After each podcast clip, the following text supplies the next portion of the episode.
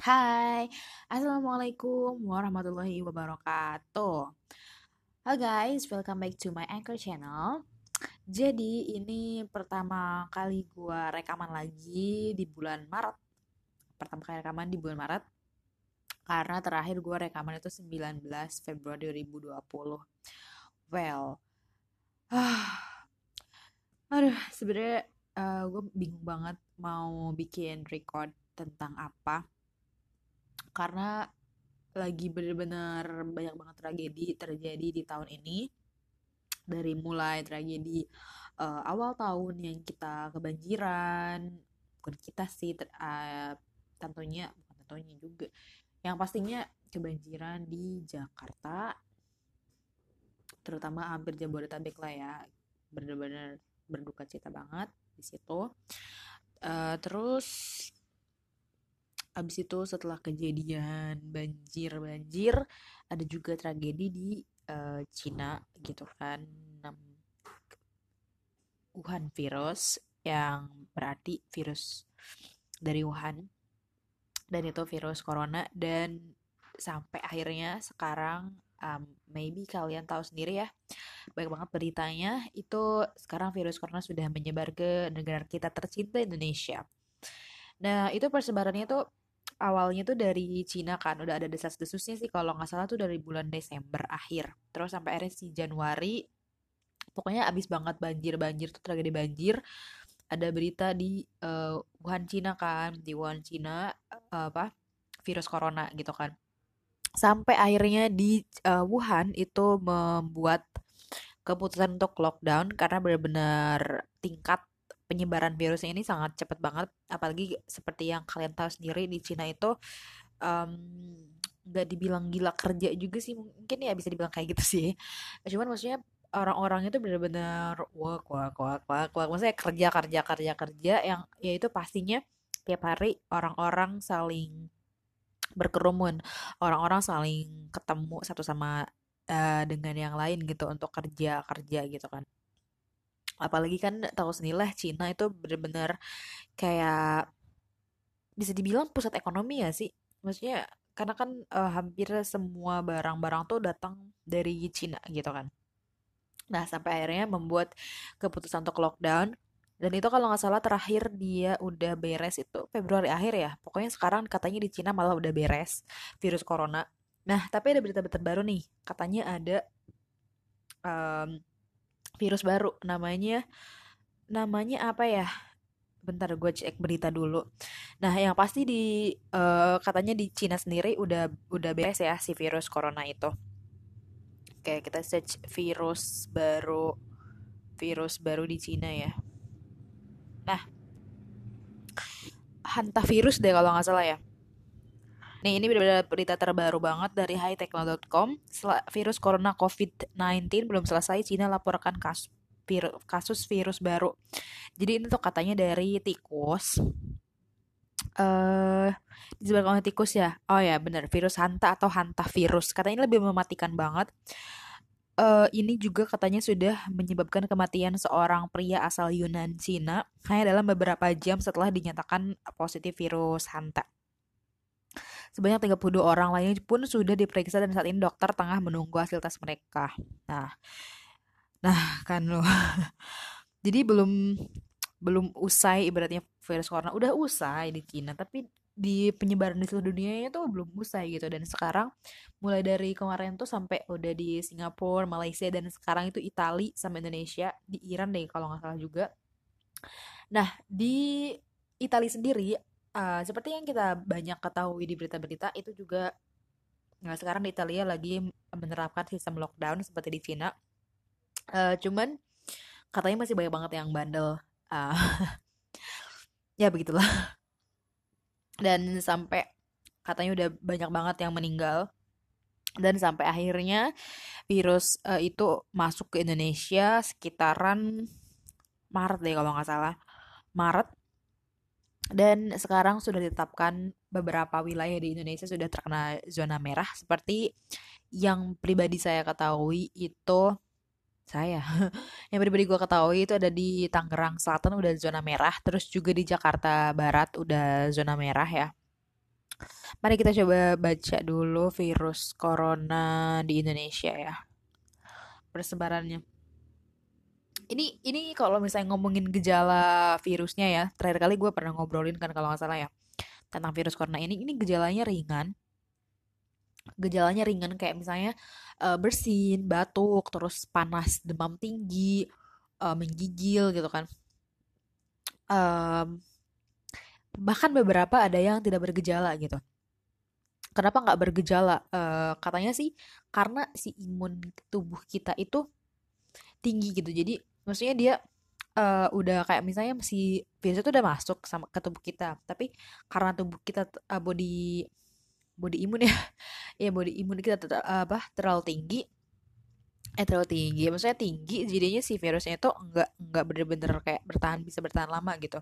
Jadi ini bisa dibilang tidak bergejala gitu, positif tapi, tapi tidak bergejala gitu. Itu biasanya terjadi uh, pada anak-anak muda gitu kan, karena anak muda kan imunnya tuh masih benar-benar bagus ya. Nah, beda lagi sama orang-orang yang sudah berusia lanjut seperti lima puluh tahun ke atas, mereka lebih kelihatan sekali gejala virusnya dan tentunya uh, resiko resiko yang ditimbulkan sama virus itu ke tubuh mereka tuh lebih tinggi. Maksudnya kayak resiko kematian, resiko men- menular gitu kan. Makanya kenapa di Italia itu banyak banget yang meninggal? Karena katanya yang kena itu banyakan adalah orang-orang yang uh, sudah lanjut usia gitu kan. Maka kenapa banyak yang meninggal? Ya karena yang meninggal adalah orang-orang yang sudah lanjut usia itu yang sudah terkena atau terpapar gitu. Nah bahkan katanya nih kemarin, bukan kemarin ya hari ini tadi gue lihat banyak banget yang masih bandel-bandel orang Italia sendiri yang kayak masih di, di luar gitu kan, pada jalan-jalan dengan santainya gitu kan. Maksudnya keluarnya bukan bukan untuk tujuan kayak misalnya buat beli makan, buat kebutuhan yang benar-benar emang ya butuh gitu kan buat keluar gitu, tapi mereka kayak masih jalan-jalan gitu kan. Makanya tadi juga gue lihat di narasi di narasi ya kalau nggak salah V O A gitu, narasi kalau nggak salah itu banyak banget wali kota di Italia sendiri pada geram, pada marah gitu, kok lu kayak nggak sayang sama diri lo gitu kan. Maksudnya di lockdown itu kan sebenarnya sebagai bentuk ikhtiar kita juga gitu kan. Jadi seolah-olah mereka tuh menyepelekan si virus ini, padahal kan benar-benar virus ini tuh menyebarnya tuh sangat cepat sekali gitu loh. Bahkan kemarin tuh digadang-gadang ya, bahasanya digadang-gadang um, sudah mulai menyebar lewat udara. um, Jadi lewat udara kan lebih cepet lagi ya. Apalagi sempat kemarin um, ada yang bilang katanya melalui barang pun itu bisa tertular. Karena kan katanya si virus itu nempel misalnya ke barang, terus barang itu dipindahkan dari tangan satu ke tangan yang lain, ya itu bisa tertular katanya gitu kan. Makanya kita benar-benar untuk benar-benar pelindungan kita yang memang kalau misalnya masih harus di luar rumah gitu, seperti Indonesia sendiri yang memang um, banyak orang yang lebih memilih ya udahlah gitu kan, kerja aja, karena kalau nggak kerja nggak dapat duit, nggak bisa makan, ya udah gitu kan, nggak apa-apa, itu pilihan setiap orang gitu kan, dan itu hak mereka juga gitu, maksudnya ya sudah gitu kan. tapi tapi dengan konsekuensi yang harus kamu terima gitu kan, uh, untuk penyebaran virusnya atau misalnya uh, akibatnya ya mungkin kamu bakalan bakalan lebih dalam artian uh, bisa tertular banget gitu, sangat-sangat bisa tertular banget. Makanya kamu sendiri harus benar-benar jaga kesehatan kamu gitu, jaga kebersihan kamu. Kayak misalnya seperti kalau udah keluar rumah nih, udah cuci tangan, udah pakai hand sanitizer gitu kan, terus udah pakai masker, berdoalah gitu kan, terus sama Tuhan mu gitu kan. Nah terus misalnya udah nyampe tempat kerja, cuci tangan lagi gitu kan, pakai hand sanitizer lagi, pakai masker. Itu sebagai bentuk ikhtiar, bukan berarti kita takut dalam artian ya gue takut banget, enggak gitu juga, tapi itu memang sebagai bentuk ikhtiar aja gitu kan. Uh, nah oke okay. oke okay, tadi kita mau uh, melihat perkembangan terkini tentang corona ya. Nah ini, wow, oke, ini terbaru ya, lima jam yang lalu, katanya nih sebaran positif corona di Indonesia melonjak jadi delapan ratus sembilan puluh tiga. Eh wow. Nih, ini juga nih tadi, Gejala lain itu kayak tadi yang gue sebutin, pilek, sakit tenggorokan, batuk, demam tinggi, terus kesulitan bernapas, tapi dalam kurung kasus yang parah ya. Dan oke, okay, ini ini virus coronanya udah jadi pandemi ya. Pandemi itu udah bener-bener status aktif siaga ya, kalau kalau gunung udah mau meletus kayak gitu. Nah, ini ada judul yang menggemparkan sih menurut gue. Bukan lagi sindiran media asing bilang Indonesia bakal ada di jurang pandemi corona. Karena, kayak karena apa nih? Pandemi virus corona atau covid sembilan belas yang mewabah Indonesia tidak lepas dari pantauan media asing. Indonesia dinilai bisa menjadi pusat pandemi virus corona jika berkaca sistem kesehatan yang ada. Well, gimana menurut lo sistem kesehatan Indonesia? Oke. Okay. Indonesia mengalami kekurangan yang signifikan pada tempat tidur rumah sakit, staf medis, dan fasilitas perawatan intensif karena para pakar kesehatan memperingatkan bahwa negara itu akan menjadi epicentrum baru pandemi virus corona menurut data yang ditinjau oleh Reuters. Begitu bunyi laporan kantor berita yang berpusat di Inggris itu dalam laporan judul Indonesia's Health System on the Brink as Coronavirus Surge Looms. Uh, Oke. Okay. Uh, ini benar-benar tarik nafas banget sih. Um, sampai-sampai gue sering tarik nafas tiap hari karena benar-benar beritanya tuh apa ya, corona, corona, corona, positif, ini positif, itu positif, dan benar-benar banyak banget pro kontra sih, memang banyak banget pro kontra. Apalagi di Indonesia, kayak misalnya di Indonesia bisa nggak sih menerapkan sistem lockdown gitu kan? Bisa nggak sih? Ya bisa gitu, sebenarnya bisa aja menerapkan sistem lockdown, cuman orang-orangnya pada mau nggak kalau pakai sistem lockdown gitu kan. Um, sebenarnya orang Indonesia mau-mau aja di lockdown gitu kan, asal asal ya ya kehidupan dia terjamin gitu, dalam artian ya dia masih bisa makan, dia masih bisa ngehidupin orang uh, tua atau keluarganya, bisa masih bisa bayar cicilan ini itu, bayar kosan, bayar kontrakan, bayar biaya ini itu gitu kan. Di situ doang gitu kan, orang Indonesia tuh ya mau gitu kan. Emang siapa sih uh, yang nggak mau uh, apa namanya ya, di rumah aja gitu kan. Siapa sih yang nggak mau supaya istirahat aja gitu ya kan. Ini kan sebenarnya buat kayak positifnya kita mikir virus corona itu supaya kita lebih banyak istirahat, muhasabah, terus benar-benar jaga diri, jaga kesehatan, terus lebih dekat sama keluarga kita gitu sebenarnya. Nah cuman kan mikirnya di situ gitu kan, kalau misalnya di lockdown gitu kan, lah terus kita makan dari mana gitu. Itu pikiran bagi most of people in Indonesia gitu, bagi kebanyakan orang di Indonesia gitu kan. Bukannya meremehkan untuk apa, karena memang kenyataannya seperti itu gitu kan. Bahkan bagi gue sendiri, ya kalau di lockdown, ya dari mana kita dapat duit gitu kan. Bukan berarti kita gak percaya bahwa rezeki itu um, sudah diatur gitu, enggak, enggak gitu, tapi kan itu sesuatu bentuk ikhtiar gitu. Kalau enggak dari situ di mana lagi, apalagi kalau misalnya mata pencahariannya ya cuma dari kerja di luar gitu, dalam artian misalnya hmm, dagang, apalagi kan pedagang kaki lima, pedagang keliling, offline, dan lain-lain gitu kan. Bahkan walaupun online pun gitu kan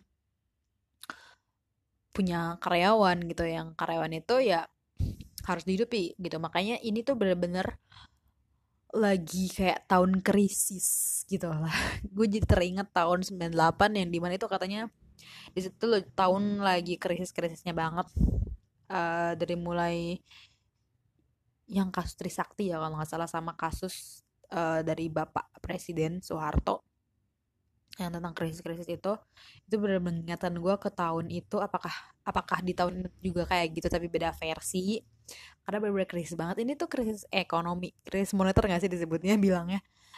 Gue nggak ngerti sih, gue lupa moneter itu apa. Sebenarnya ini krisis krisis ekonomi banget, apalagi jadi bukan hanya untuk para pengusaha, tapi juga bagi para karyawan gitu. Pertama, para pengusaha juga bingung dari mana dapat bahan baku gitu kan. Sekarang gini deh mikirnya, Cina-nya udah udah berhasil gitu ngelawan virus corona gitu kan, tapi coronanya malah kemana-mana nih. Coba kalau misalnya virus coronanya di Cina doang, terus um, udah gitu aja selesai gitu, virus coronanya berakhir, ya mungkin gitu kan um, Cina itu masih bisa supply ke uh, ke luar negeri gitu untuk ekspor lagi barang-barang dia, karena benar-benar para pengusaha kebanyakan di Indonesia memang mengambilnya Uh, dari Cina gitu kan. Kayak misalnya barang-barang entah itu mainan, um, intinya rata-rata banyak banget barang yang kita import dari Cina, dan itu menyebabkan para pengusaha Indonesia yang ngambil dari Cina itu benar-benar wow, krisis banget gitu kan. Bahan baku habis, segala macam habis. Gimana caranya? Ini tetap masih harus menjalani hidup, banyak karyawan yang harus dihidupin gitu kan. Wow, krisis banget dah pokoknya. Dan gue juga sebagai karyawan ngerasa um, bingung gitu loh, ikut bingung ya gini gini gimana gitu kan.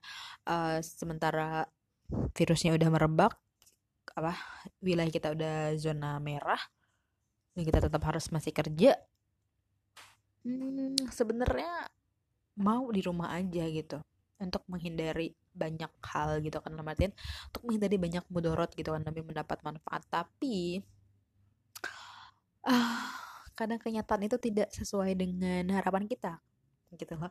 Jadi ya udah kita ikutin aja saran dari atasan kita gitu kan, yang mengharuskan kita untuk kerja ya sudah gitu kan, kita tetap terima dengan situasi yang seperti itu, tapi kita tetap menjaga diri gitu, menjaga kesehatan gitu, um, yakin gitu dengan ya kita punya Allah, kita punya Tuhan, kita punya iman dalam hati kita, yakin, ikhtiar, udah gitu kan, jalanin aja, jalanin aja kayak gitu. Dan selain dari virus corona ini, um, baru aja tadi dapat kabar terbaru juga, ibunya presiden kita Insinyur Joko Widodo, ibunya meninggal dunia gitu kan. Kayak lagi ini tuh lagi berduka, berduka dengan corona gitu, dan sekarang ditambah ibunya Jokowi meninggal dunia, itu rasanya kayak wow, ini gimana gitu. Karena itu ibarat duka bagi seluruh rakyat Indonesia juga. Kenapa? Karena kan ya itu presiden kita, presiden kita itu lagi mikirin gimana caranya supaya Indonesia tetap uh, dalam jalurnya gitu, dalam artian tidak tidak mundur, tidak turun gitu, ibaratnya kayak gitu. Rodanya harus tetap uh, stay di atas gitu, gimana caranya kayak gitu. Dan sekarang ya mungkin pikiran dia lagi kacau banget, tapi ya sebagai presiden eh kita cuma bisa berdoa ya. Nah, terus juga berita terbarunya adalah tiga puluh hari lagi kita Ramadan. tiga puluh hari lagi kita melakukan ibadah puasa gitu kan, ibadah wajib puasa. Um, kalau bilang pendapat lu gimana, pendapat lu gimana, pendapat gue ya ya udah jalanin aja gitu kan, mau gimana lagi. hmm, kita banyak-banyak berdoa aja. Uh, banyak banget sih sekarang yang bikin kayak donasi, terus bikin gerakan-gerakan, itu menurut gue bagus banget, positif banget. Ada juga kayak gue lihat uh, Wirda Mansur yang dia bikin gerakan seribu sholawat untuk Indonesia setiap hari, mau sampai corona berakhir ya. Tapi semoga setiap hari kita jalanin. Kita mulai dari situ, coba seribu sholawat ya, ikutan. Kalau misalnya lu bingung sholawatnya kayak gimana, itu sholawatnya Allahumma sholli ala sayyidina Muhammad ya. Itu lo bisa buka channel channel bukan channel ya, akun akun Instagram Wirda Mansur di et wirda mansur. Buka deh, di situ ada, mungkin di highlight ya. Terus juga dia bikin gerakan W tiga puluh H yang wakil tiga puluh hari, itu juga bagus sih, itu kalian niatkan aja buat Indonesia.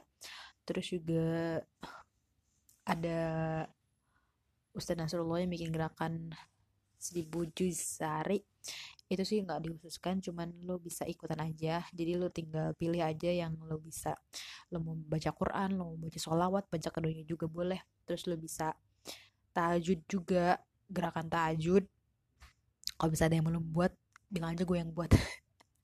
Ikut gerakan tahajud, uh, duha, sholat hajat, yang itu doanya mudah-mudahan supaya Indonesia um, bisa kembali pulih, dan bahkan bisa lebih maju lagi, bisa bangkit, bisa orang-orangnya bisa sehat-sehat semua. Uh, pokoknya doa-doa yang terbaik aja buat Indonesia dan buat seluruh dunia, terutama khususnya buat umat muslimin muslimat di seluruh dunia. banyak banget ya gerakan-gerakannya. Terus ada juga gerakan donasi-donasi. Um, oh ya, terus gue juga bener-bener kayak respect sama orang-orang yang di garda terdepan, yaitu dokter-dokter, perawat, suster-suster yang membantu untuk virus corona. Dan gue baca sama denger gitu kan, katanya tuh baju baju yang dipakai tuh yang pas ngurus pasien corona itu katanya harganya berapa tuh, lima ratus ribu ya kalau nggak salah, setengah juta men setengah juta. Dan katanya itu kalau misalnya udah pakai itu nggak boleh makan, minum, kencing, buang air, pokoknya itu nggak boleh dibuka si baju itu. Kalau misalnya udah dibuka itu katanya nggak boleh dipakai lagi. Gila nggak maksudnya? Wow. Dan sekarang katanya mereka lagi kekurangan, jadi kalian bisa ikut berdonasi uh, untuk apa namanya, gerakan kayak bantu bantu dokter-dokter itu. Dan kalian bisa, kalau bisa kalian yang nggak punya um, uang materi atau apa segala macam yang nggak bisa bantu, kalian bisa bantu untuk tetap di rumah aja, tetap stay di rumah aja, membantu untuk mengurangi, siapa tahu mengurangi ya, mengurangi resiko tertularnya virus corona dan resiko terpaparnya virus corona lebih banyak gitu, supaya ya dokter-dokter dan suster-suster hanya cukup udah segitu aja deh gitu kan, jangan banyak-banyak lah orang yang sakitnya gitu kan. Karena dokter sukses, suster-suster itu benar-benar resiko tertularnya lebih parah lagi, lebih sadis lagi, lebih cepat lagi gitu kan. Karena kan itu sendirilah, ibaratnya kalau lo ngurus orang sakit lo pasti cepet tertular kan gitu kan. Jadi mereka benar-benar di garda terdepan dan gue benar-benar full respectful banget, proud of them gitu kan, gue bangga banget. Dan makanya gue nggak nggak habis pikir sih kalau misalnya mereka udah misalnya meninggal karena corona, itu benar-benar kayaknya sedih banget gitu kan. Siapa lagi yang mengurus selain dokter, nggak ada gitu kan. Nah makanya ini juga katanya lagi cari kan obat-obatnya, katanya sih udah ada si obatnya itu, tapi ya masih belum jelas gimana-gimananya. Mari kita doakan saja supaya Indonesia dan negara-negara lain um, bisa terbebas dari virus corona ini dan bisa menjalani lagi kehidupan dengan Um, tentram dan damai gitu kan. Tapi nggak sampai di situ, maksudnya tentram dan damai kayak gimana? Kita bisa tetap melakukan banyak kebaikan-kebaikan lagi, man. Oke, okay. Jadi kalau udah kayak gini itu satu teguran, banyak-banyak muhasabah lah diri kalian, termasuk aku juga dong, gitu kan. Ini benar-benar ibaratnya cermin banget lah gitu kan, kayak eh gue harus ngaca nih, artinya kalau udah, udah dikasih kayak gini peringatan nih, kalau dalam kerjaan S P satu nih gitu kan, gimana lu hidup nih gitu kan, banyak dosa apa gimana ceritanya. Oh, udah udah mulai ngelantur ya. Intinya sekarang lagi bulan Sya'ban dan banyak-banyaklah berpuasa sunnah juga, itu juga bisa diingatkan untuk membantu doa untuk teman-teman kita, saudara-saudara kita yang terkena virus corona, dan kepada dokter-dokter kita supaya mereka bisa semangat dalam menjalani um, tugas mereka. Jadi gue tuh kalau misalnya ke dokter, ke guru tuh bukan ngomongin, itu bukan kerja, tugas gitu. Karena kalau dibilang kerja beda cerita gitu. Ya kalau kerja lu pasti niatnya biasanya buat duit biasanya.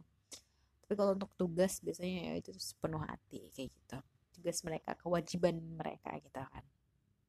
By the way, banyak-banyak berpuasa sunnah ya di bulan Sya'ban ini. Terus yang masih punya uh, utang puasa di tahun kemarin, segera-segera kodo, segera kodo, tiga puluh hari lagi puasa, tiga puluh hari lagi Ramadan.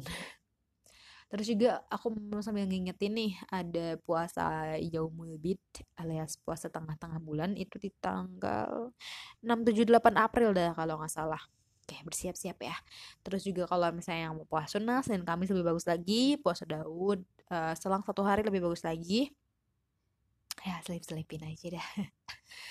Oke deh, itu dulu deh buat hari ini. Karena hmm, gue cuman galau sama pengen share aja sih ke kalian gitu. Maksudnya, hmm, kalian gimana sih pendapatnya tentang virus corona ini? Kalian gimana sih pendapatnya tentang Um, dunia ini? Pendapat kalian tentang gimana sih ini tiga puluh hari lagi mau menuju Ramadan tapi kita masih kok virus corona ini, gimana ceritanya?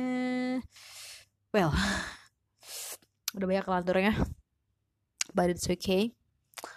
um, oh ya, gue tuh sebenarnya pengen banget share ke kalian tentang kayak account atau channel-channel yang harus kalian follow buat sumber inspirasi kalian. Wes, banyak banget sih yang mau gue share, tapi tar dulu, ini gue selesain yang dulu ya.